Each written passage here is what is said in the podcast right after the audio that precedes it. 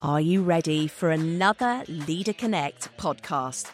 I gathered so much wisdom from this one. Former fastjet pilot Mandy Hickson helped me to understand that maybe a bit of imposter syndrome is good, that decision making when you have the right tools can happen effectively, even if you're racing through the skies at nearly 500 miles an hour, and that when life changes, it's more of a case of leaning in and leaning out and not having to give up on a dream. This one felt like a really empowering coaching session, and I know that you will feel the same. But before I hit play, all the wisdom we impart on these podcasts can be explored more on our platform Leader Connect. If you've not visited leader-connect.co.uk, why not? Sitting on there right now is a free leadership course and access to some amazing networking opportunities. Here's your podcast. Can I please welcome to the Leader Connect podcast, Mandy Hickson? Mandy, thank you so much for joining me. My absolute pleasure, Sarah. It's lovely to talk to you. Thank you. So, I always do this. It's much easier for people that I talk to to introduce themselves than it is for me to do that because invariably I end up forgetting something. So, Mandy, in 60 seconds, could you give us your life story? In 60 seconds, that's hilarious. Being my military training, I instantly looked at the clock and thought, right, go for it. So I joined the Air Force back in 1994, the Royal Air Force. I flew the Tornado GR4 on the front line. So I was the second woman that ended up getting qualified to fly the Tornado in operation. I flew operations over Iraq. I did three tours of duty in Iraq. I stayed in the Air Force for 17 years and I left 11 years ago. When I left, I retrained to be an airline pilot. And then very quickly, I realized that was not where my heart lay. I started doing a little bit of keynote speaking at, at schools initially, just to try to, you know, get youngsters to start looking at the bigger picture and start reaching for the skies, basically. And then actually a lot of their parents said, could you come and speak to us? And so I actually set up my own business um, called Experience from the Front Line, taking all of my stories and my experiences from my time of the air in, in the Air Force and sharing them with audiences, big and small, old and young. And it's been great. It's taken me all over the world over the last 10 years.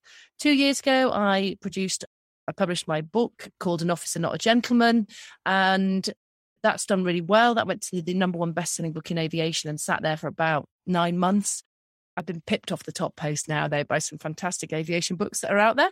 So yeah, no, it's been great actually. So that's it in a nutshell. Mum, two children, um, married, very happy, and just got back from holiday and it is beautiful weather today as well. I don't know about you, but whenever the sun comes out, just life just feels that much better, doesn't it? Because we can get out and do these amazing things. So we, so you can see why I'm terribly excited about speaking to you today because the moment that I watched Top Gun when I was, I don't know, 11, I thought at some point I might get to fly a plane, but it is yet to happen. so there we go. Um, so listen, we're gonna we're gonna focus on some leadership, but very specifically some of the amazing leadership skills that you will have picked up in in quite honestly some quite hostile environments and some environments where you would have had to have thought very very quickly which i'm really really fascinated about. Now at leader connect we talk about having um, a very clear and compelling purpose which we believe is the secret to successful leadership is understanding the direction in which you wish to travel and then taking everybody with you and it was very clear from reading your book that from a very early age, you had this very clear and compelling purpose that you wanted to fly. And I wanted to understand kind of where that came from and how that helped you throughout your life. Yeah, I think actually it's really interesting when we talk about purpose, actually, Sarah. And, and I think, and it's why I was, you know, when you first got in touch with me, I, I was really, this really appealed to me to talk about that compelling purpose. Because I think in life we are driven by purpose. And i think it's really easy to say be resilient and things. But if we don't have a purpose you don't have a goal that you're bouncing back towards. So therefore what's the point in being resilient? And therefore what's the point in having goals if we don't have a purpose? So purpose is at the heart of everything that i do and i talk about. Very early on yes my grandpa shared stories about his time being a pilot in the Air Force in the Second World War. It interested me. I joined the Air Cadets when I was young, at the age of 13, on the first day that they opened the doors to girls.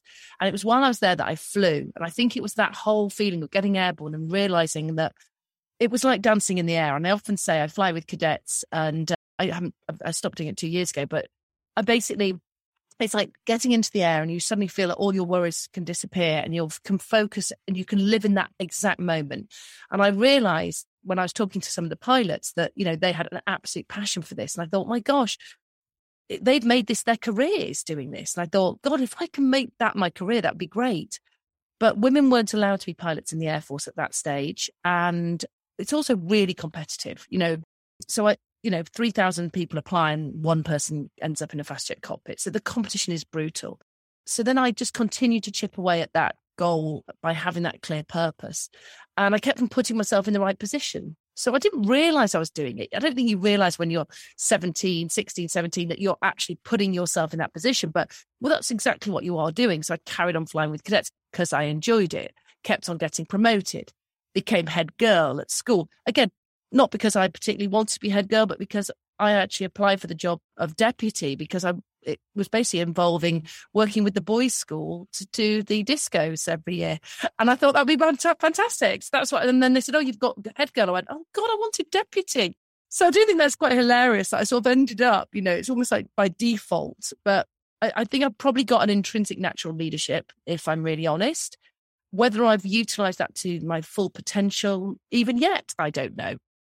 And I think I'm still looking for opportunities, but I'm having that that sense of purpose is something that drives me all the time. So, so actually, you said something really, really interesting. That you said that you felt that you were a natural leader, but whether or not you'd used it to its full potential, um, kind of hints on on something that I'm really passionate at, at the moment and doing quite a lot of research on, and it's this sense of imposter syndrome. And I spoke to Jordan Wylie a few weeks ago, who's an adventurer, and how he kind of has this concept of, well, I would never necessarily call myself a leader or an adventurer or whatever, even though I am. So do you believe that you are a leader or, or, or, or if you don't, what is it that kind of stops you from, from necessarily saying that? Or, or can you dig a little bit deeper into this sense of why you feel that perhaps you haven't used that to its full potential yet? Yeah, and I think imposter syndrome is a really interesting one, and I think it's it's you know been highlighted a lot more recently. And I think when I wrote my book, actually, I really recognised that actually I probably suffered from imposter syndrome the whole of my life.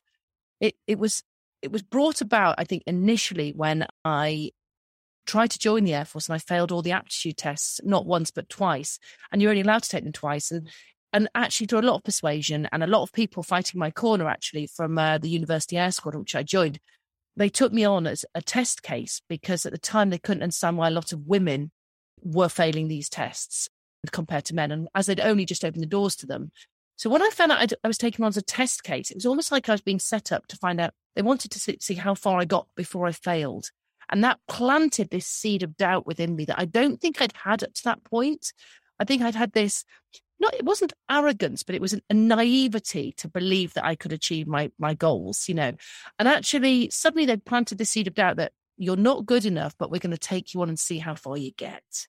Mm-hmm. You know, this sort of, and actually that that doubt would then start to flourish and be planted, and it would grow into what I now know to be imposter syndrome, because every time I would struggle in the Air Force at any time, be it flying, you know, or socially, I'd always think, oh my goodness, this is the moment I get caught out. And I think a lot of people do suffer from this.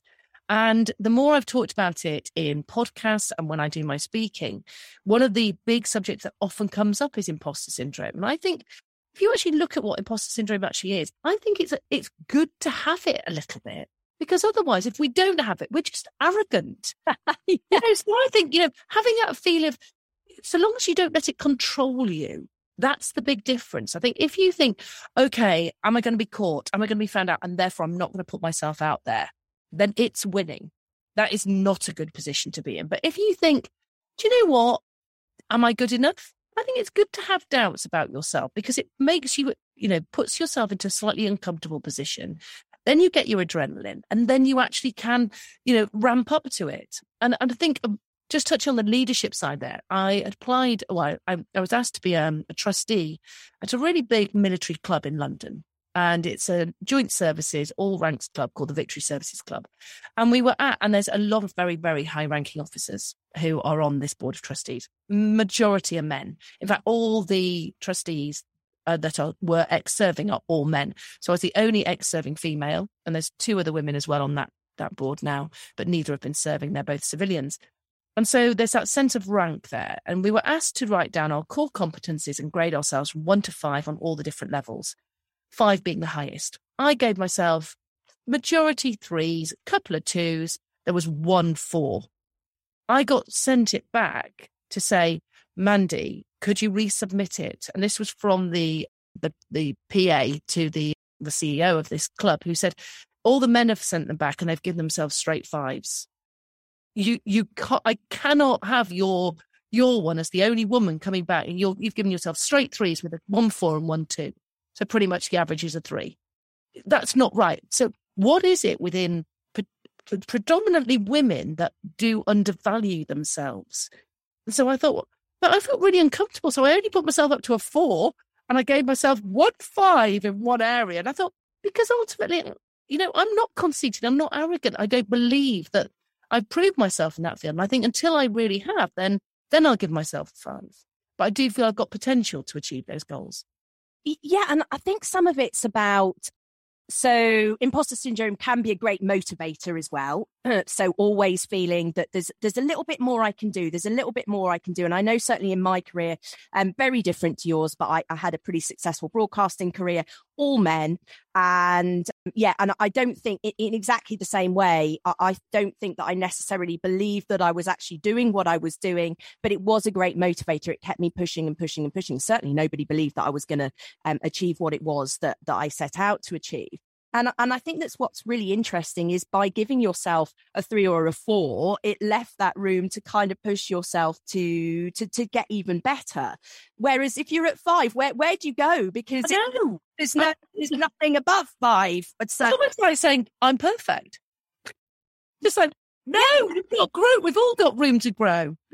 Um, so this is a fairly similar question actually that, that I'd written down. And I put why do we as women often default to the backseat position kind of leaving um, a lot of our aspirations behind? You know I've had the last time I was behind a microphone was probably 10 years ago and I'd avoided doing it for a very long time for, for many reasons. I you know I got married had kids all of those kind of things. But I just wonder why we kind of feel that we have to default to to kind of not pushing ourselves as perhaps as much as the men?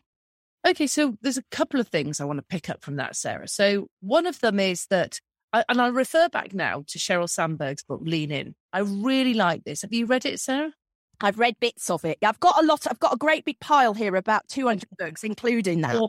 okay, well, mine, there you go. I've got hundreds to blooming read. And well, there's a part of it that I really liked, which is where she talks literally about the leaning in towards a career. And she said, you know, life is no longer this career ladder. So we we need to lean in when we can because what we don't want to do is for example if you were thinking you join a company and you think okay in 5 years time I might want to have children and therefore I don't want to take that promotion because actually I then don't want to have the extra work when I'm a new mum and blah and so we lean out from it but then it means when we do take that period of time off, be it through maternity or perhaps a sabbatical, you haven't got a driver to pull you back towards it. Because guess what? You were undervaluing yourself in the first place. So it's almost like lean in towards your career. If you need to take a career break at any time, that's fine. But then you can come back in at the right level for yourself. You haven't stepped back, giving yourself this buffer. That is a really important one because I've done that myself many, many times. Leaning back, stepping back and just going, yeah, because this is going to happen. But she also said, and it's this great analogy, and for anyone who is a parent out there, they'll know the jungle gym, you know, where you take your kids to when it's raining and there's chips and there's bits smashed into the plastic. Anyway, the kids love them, and there's a lot of those guns that make horrible noises ah. constantly. You want to work. I'm absolutely convinced that that's where COVID began. I'm sure it is. I mean, it's like a fostering environment. Yeah. But she said, you know, don't think of it as this ladder, career ladder. I want you to imagine it as a jungle gym. And I thought, oh, I love that. She said, occasionally you'll find yourself literally on the cargo netting, clinging on, hoping not to be falling into the pool pit, pit below, whilst your children are probably firing the bullets from one of those big gun things at you, hitting the polystyrene balls. And then occasionally you'll go, I can step back on my ladder. And I think it's great to think like that. And so I believe, and you've sort of said you stepped away from broadcasting for 10 years. And it's like, why then, why have you actively sought out now doing a podcast, getting back in towards it? It's your stepping stone back in and it's re engaging your brain to that right area, isn't it? And I think it's about doing the right thing at the right stage of life for yourself. So when I chose not to go into the airlines when I left the Air Force, I got my commercial pilot's license. I spent £20,000 on it, for goodness sake. But I had a four and a five year old boys at home. And my husband was an airline pilot. I just thought, it's just not going to work for us both to be doing that job. And actually, my heart was not in it. And I thought, right, what else can I do? And that's when you have to dig a bit deeper sometimes to say, I want to find a, a, a job and a career. And, and for many years, I would take more local work. I would do different things. I became a facilitator in human factors within the aviation sector, which I absolutely loved. And I'm now basically putting together a second book all around those areas, actually. But now my boys are 17 and 18, six foot five and six foot four. They look down on little mummy at six foot tall. And, you know, and basically I can travel. I can go away. I can really re engage into my career and start doing what I want to be doing at the right stage. And so I think it's about recognizing that you're not failing. It's not the imposter that's taking over. It's about recognizing when is the right time for you to engage in it and when's the right time to step back that is just fabulous wisdom that I think that we can all kind of take on board because you do feel that you think I've left it behind and but the leaning in concept is is just beautiful. I'd like to go back to the to the to the hanging onto the cargo net and stuff being fired at you and the the ball pull and all of that, which beautifully leans me into um kind of your experience in the air. And I want to talk about um, decision making because we all struggle with making decisions. Sometimes when we've got too much time, it's really hard to make decisions. But also sometimes when we're faced with really, really tricky things that are happening around us as leaders, we either um, make a decision and then kind of think oh, I've made the wrong decision and and and overthink it etc etc or even worse we make no decisions at all. So you've been in many many positions where you've had to make decisions very very quickly decisions that have a huge impact and I just wanted you to talk us through your decision making process and, and how some of those decisions that you've made in the air are relatable to this, the decision making process that we could be making on the ground. Yeah. So again, this is something that aviation as a whole, so not just military aviation, but commercial um, aviation as well, they've really looked into this as a human element as well, because they recognize that if you've got a crew, say, of two people, they're sitting next to each other. When someone sees something, so if you and I were sitting together in an aeroplane, Sarah, you, I would see something that something's happened. I would instantly build up a mental model of it. And you would see something, but you would see something very different because you have a different level of experience. You haven't seen it before. I've seen it before. I know what I'm looking at. I will then make a very quick decision, but you're not involved in that decision. And so actually they've designed a decision making uh, model called TDODAR, and it's used across the whole of aviation. You might have heard of the OODA loop that is used in the military. I really like TDODAR as well. So the first thing we do is we say, how much time do we have? Now, time in aviation can be very quick. In business, it can be a bit more lengthy. So by saying, okay, we have got 20 minutes to make this decision, or I've got four days and I want to come up with the best solution to this. The next thing that you do is you diagnose the problem. Now, this is where the interesting stages of leadership and communication come in as well, because if I'm the leader and I'm seeing a, seeing a problem in front of me, it's very easy for me to say, Sarah, this is the problem. And you will immediately, because the hierarchy is there, because there's a gradient, because you think Mandy's got loads more experience, you'll go, oh, okay, that is the, that is what I'm seeing as well. I might have got it wrong. you know, that's not unusual. Mm-hmm. And often um, people with experience will make the wrong judgment because they have seen something before. They instantly think it's that, that confirmation bias will come in and they make a decision based on something else. Someone that's got a little experience might say, hold on a minute, that doesn't quite ring true. But if you're the leader and there's a gradient there, it, it it's not necessarily that creating the right environment. So when you diagnose a problem, I would ask, what are you seeing, Sarah? And you would say, well, I'm seeing that you've got a left engine fire, Mandy. Shall we action it? And I'll say, I'm seeing the left engine fire as well. Right. Okay. So now we're both starting from the same mental model. The next thing that you do is you say, what are the options we've got? Okay. Again, I don't tell you, I don't contaminate you with my thinking about what we should do. Because often at this point, you'll be coming up with loads of different things. And when I come up with an option, I then pressure test it by going, eh, I just call it Bran in the back of my mind, but benefits of it, risk of it. Is there an alternative or should we do nothing? So each option I come up with, I say, what is the benefit? What's the risk? Alternative, do nothing. And so it's that whole quickly coming into that pressure testing of the of the options. Once I've got all the options from my team, I bring them all together, I assimilate them, and I make a decision. So it's not a collaborative decision making model. I'm not saying that we're all going to make this decision together. There is still a leadership structure. And it's really important that because that's where you sort of blow away this fallacy of, oh, it's just collaborative and we're just going to talk the whole time. Once the options have come in, leader makes the decision, he assigns or she assigns the tasks and then reviews it. And I always think the review stage is really important. Give me a reason not to. So we don't go through that that sunk cost fallacy where we go, I've you know I've joined a gym, i have paid the money for three months, I'm just going to carry on doing it because I've invested. You know, once you've invested time and effort into something, it's easier to sometimes carry on. Yes, actually assessing it and saying, give me a reason not to is a really good point. And then you can go back to the start and say, is it the right decision? So TDODAR, time, diagnosis, options with Bran on the side, make a decision, assign the tasks and review it. Now, I learned that when I was in the military. I've used it in business. I've used it in real life. I use it all the time and I run through that all the time in my own mind. And I found it really, really helpful to have that because A, everybody knows where you're up to on that. I would say I'm at option stage, guys. Can I have some help? Can I have some input? You know, or uh, we're at the making a decision stage here. So again, people know where you're up to. When I was in Iraq, we I was involved in a it was a it was a really quite high pressure situation when we were engaged by a surface to air missile and I was the junior member of my team that night and I was leading a formation over Iraq when we were engaged by a surface to air missile, it locked onto the heat of my engines. We managed to evade the missile, but actually the complexity of the mission suddenly changed from being a reconnaissance sortie, you know, show of force, showing that we were there and present, to actually now you're redirected to prosecute an attack on a target. Mm-hmm. Now that's completely changed the mission that we were on. It's two o'clock in the morning. You've been up since 7 a.m. You're tired. Adrenaline's flowing. You've just been shot at. Everything's going through. And it'd be easy just to go, right, let's go straight to the uh, target. Let's do that. But actually, by stopping and saying, okay, we've got two minutes to come up with the right decision of what we need to do.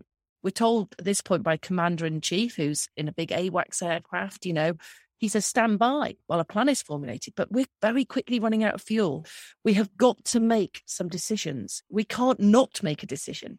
And so by bringing my team, who are my formation, I, I get the input from them and we decide that we're not going to go straight to the uh, target. We're going to try and find a tanker in Saudi Arabia.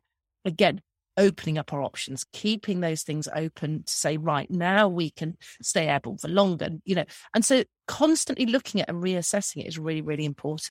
Sorry, I, I, I should explain that I, I am just back from the gym and I'm just drinking coffee whilst listening to you because it's just so fascinating.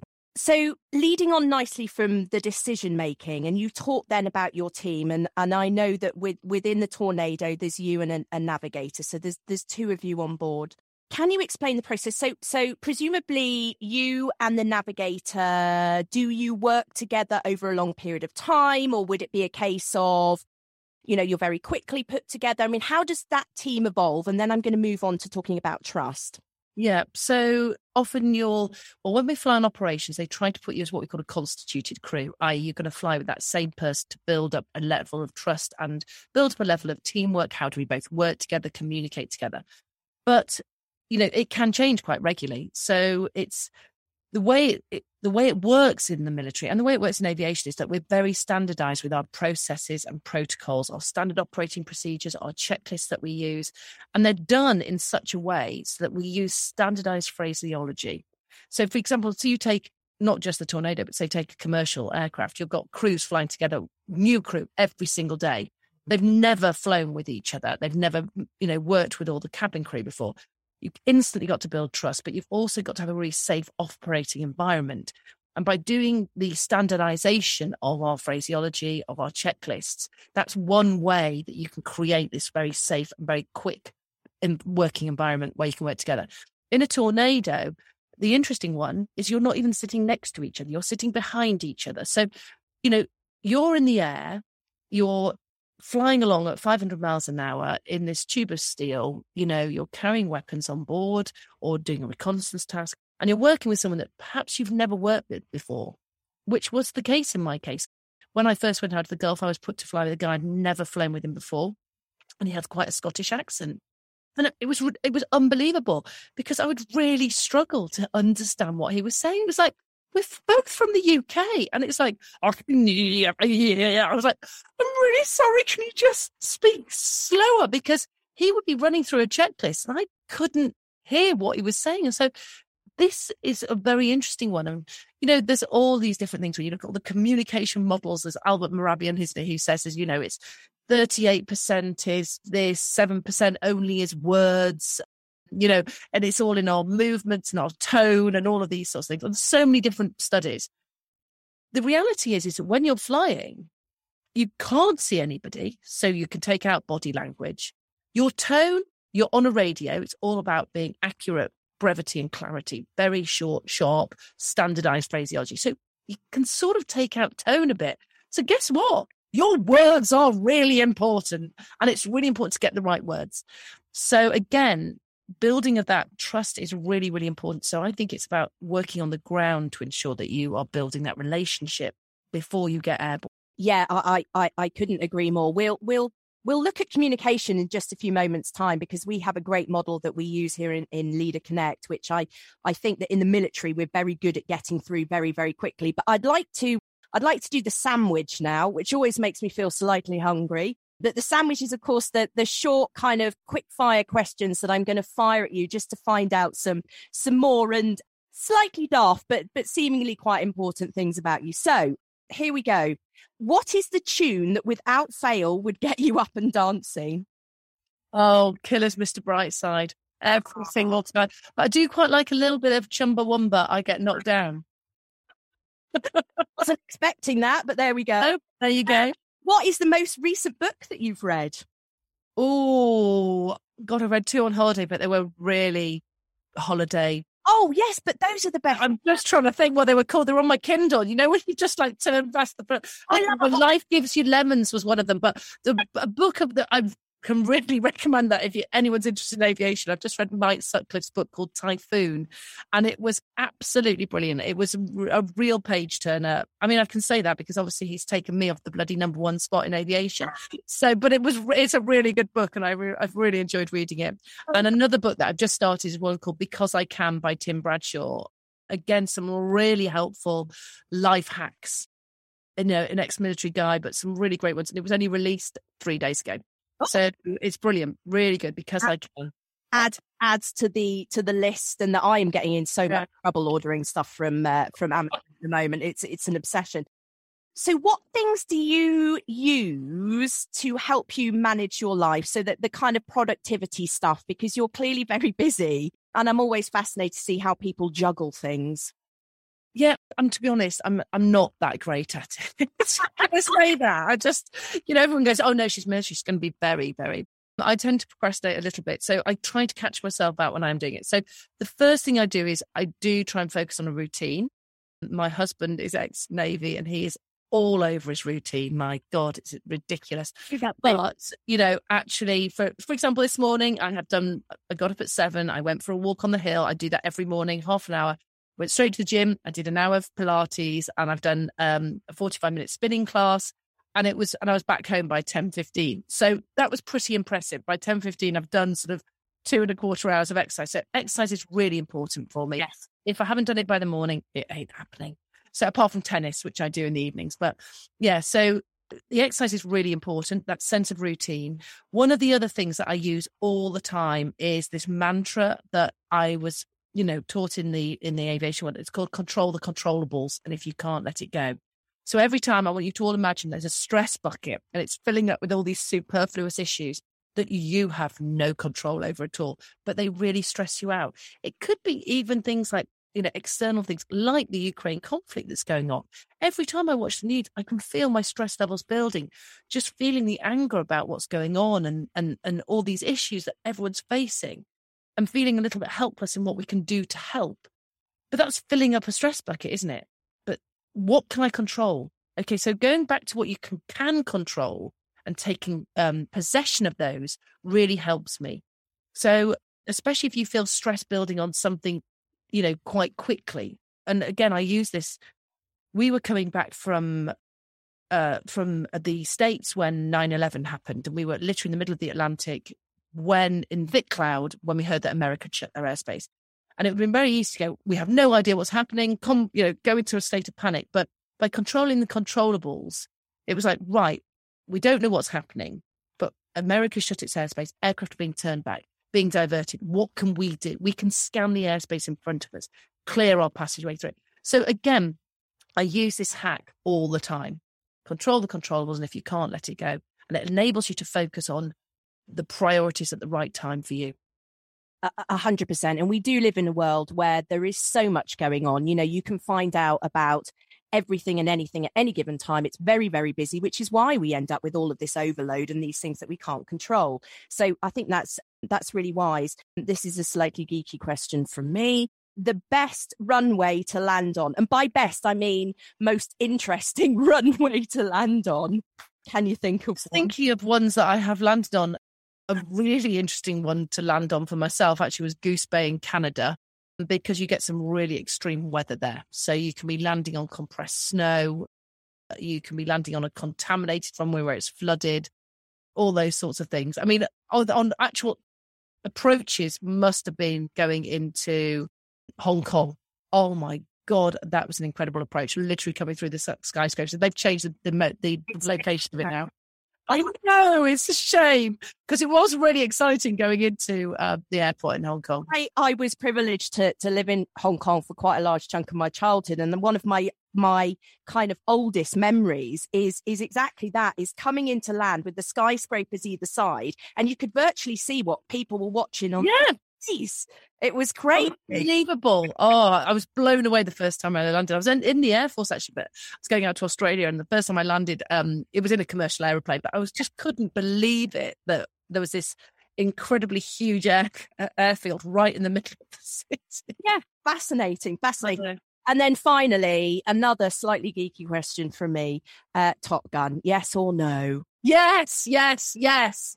I absolutely love Top Gun. Love it. I've seen it so many times actually, and I cannot wait for Top Gun 2. I know that seems to been a long time coming, but oh, hasn't it just? Very, very excited, and and I don't know how he does it, but Tom Cruise doesn't seem to have aged either, which is I think it's magic.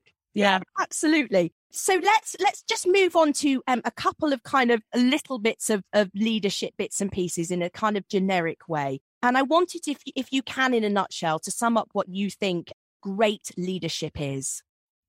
Okay, so for myself, it would be authentic. I want authenticity. I want transparency and honesty. So someone's got real integrity to them. I think being a good communicator really does help as well. So I've seen lots of different styles of leadership, some who are better communicators than others. And you can have the most intelligent, the, you, you know, best strategic leader, but if they can't get their message across and take people on the journey with them, then they're, they're going to fail. And so, actually, it's about having the right people in those. And I think there's a lot to be said about situational leadership, actually, having the right people at the right times. So, that's also really important.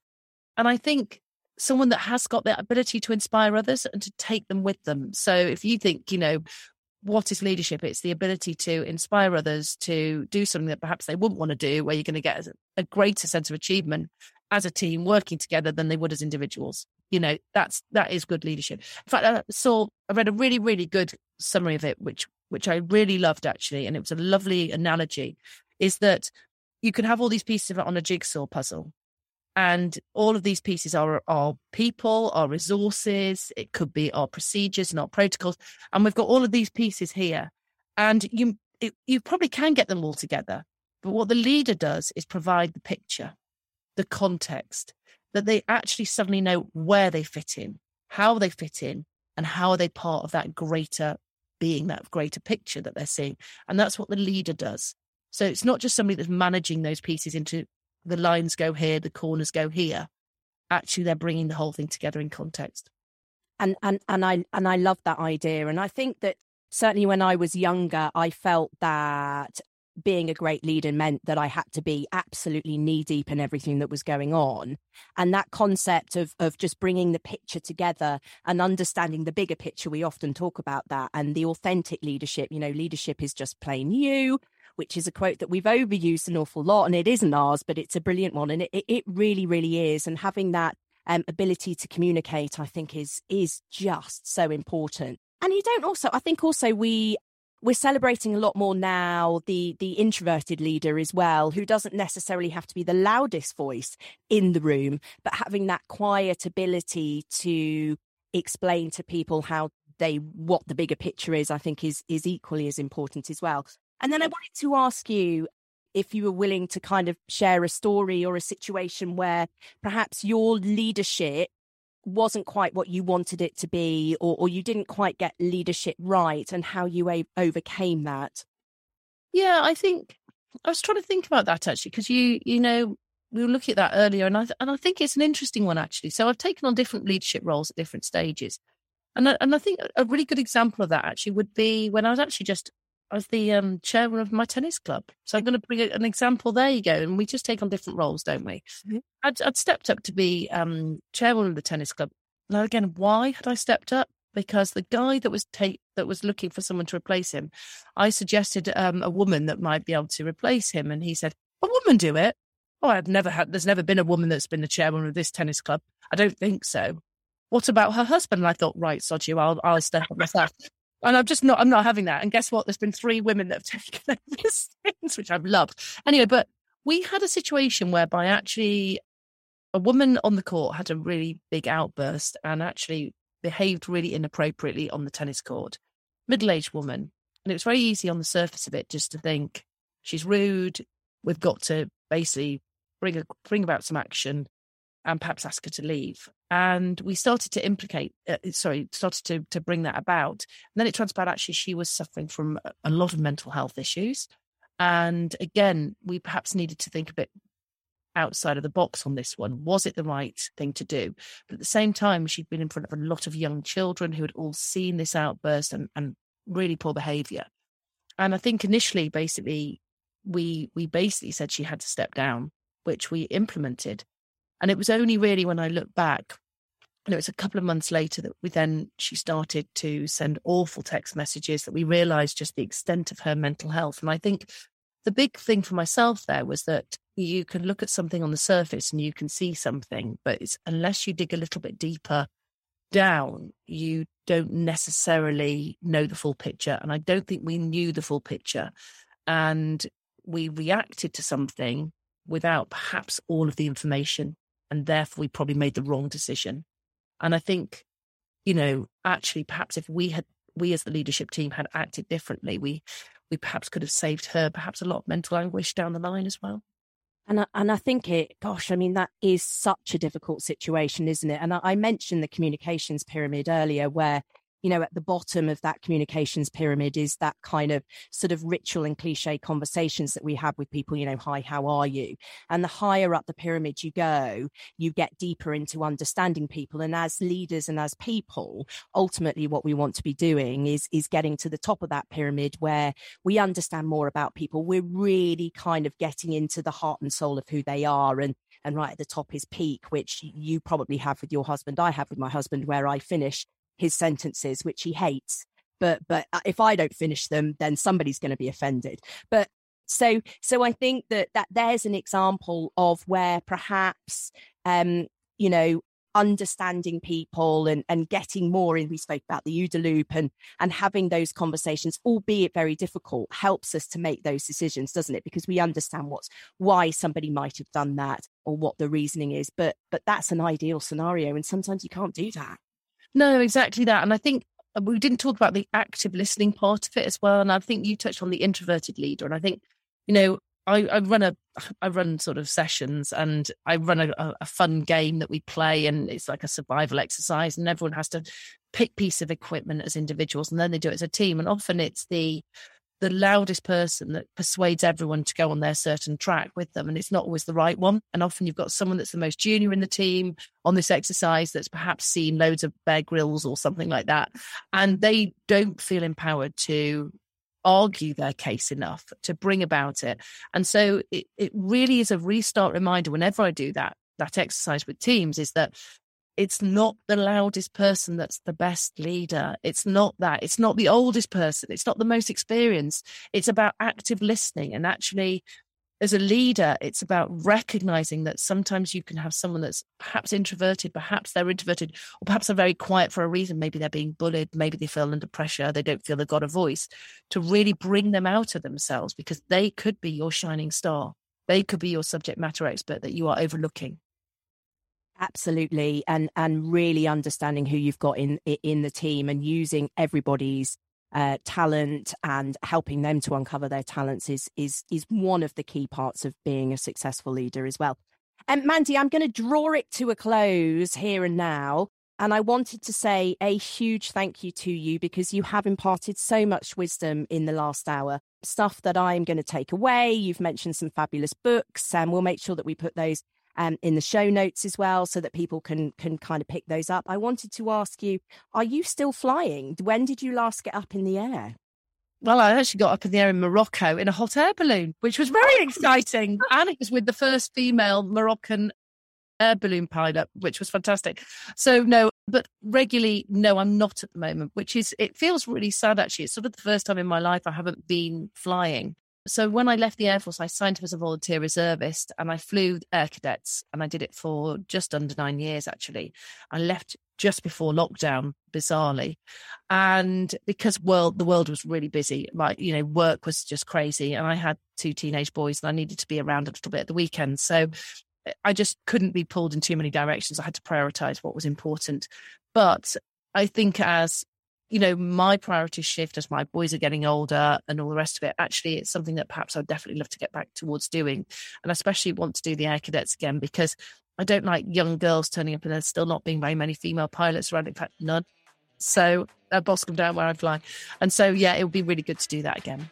Time to lean back into it. So there you have it actual proof that Top Gun is a great movie from an actual pilot. If you like this episode, why not hit subscribe so that you don't miss out on any of our future guests? And trust me, we have some great guests coming up.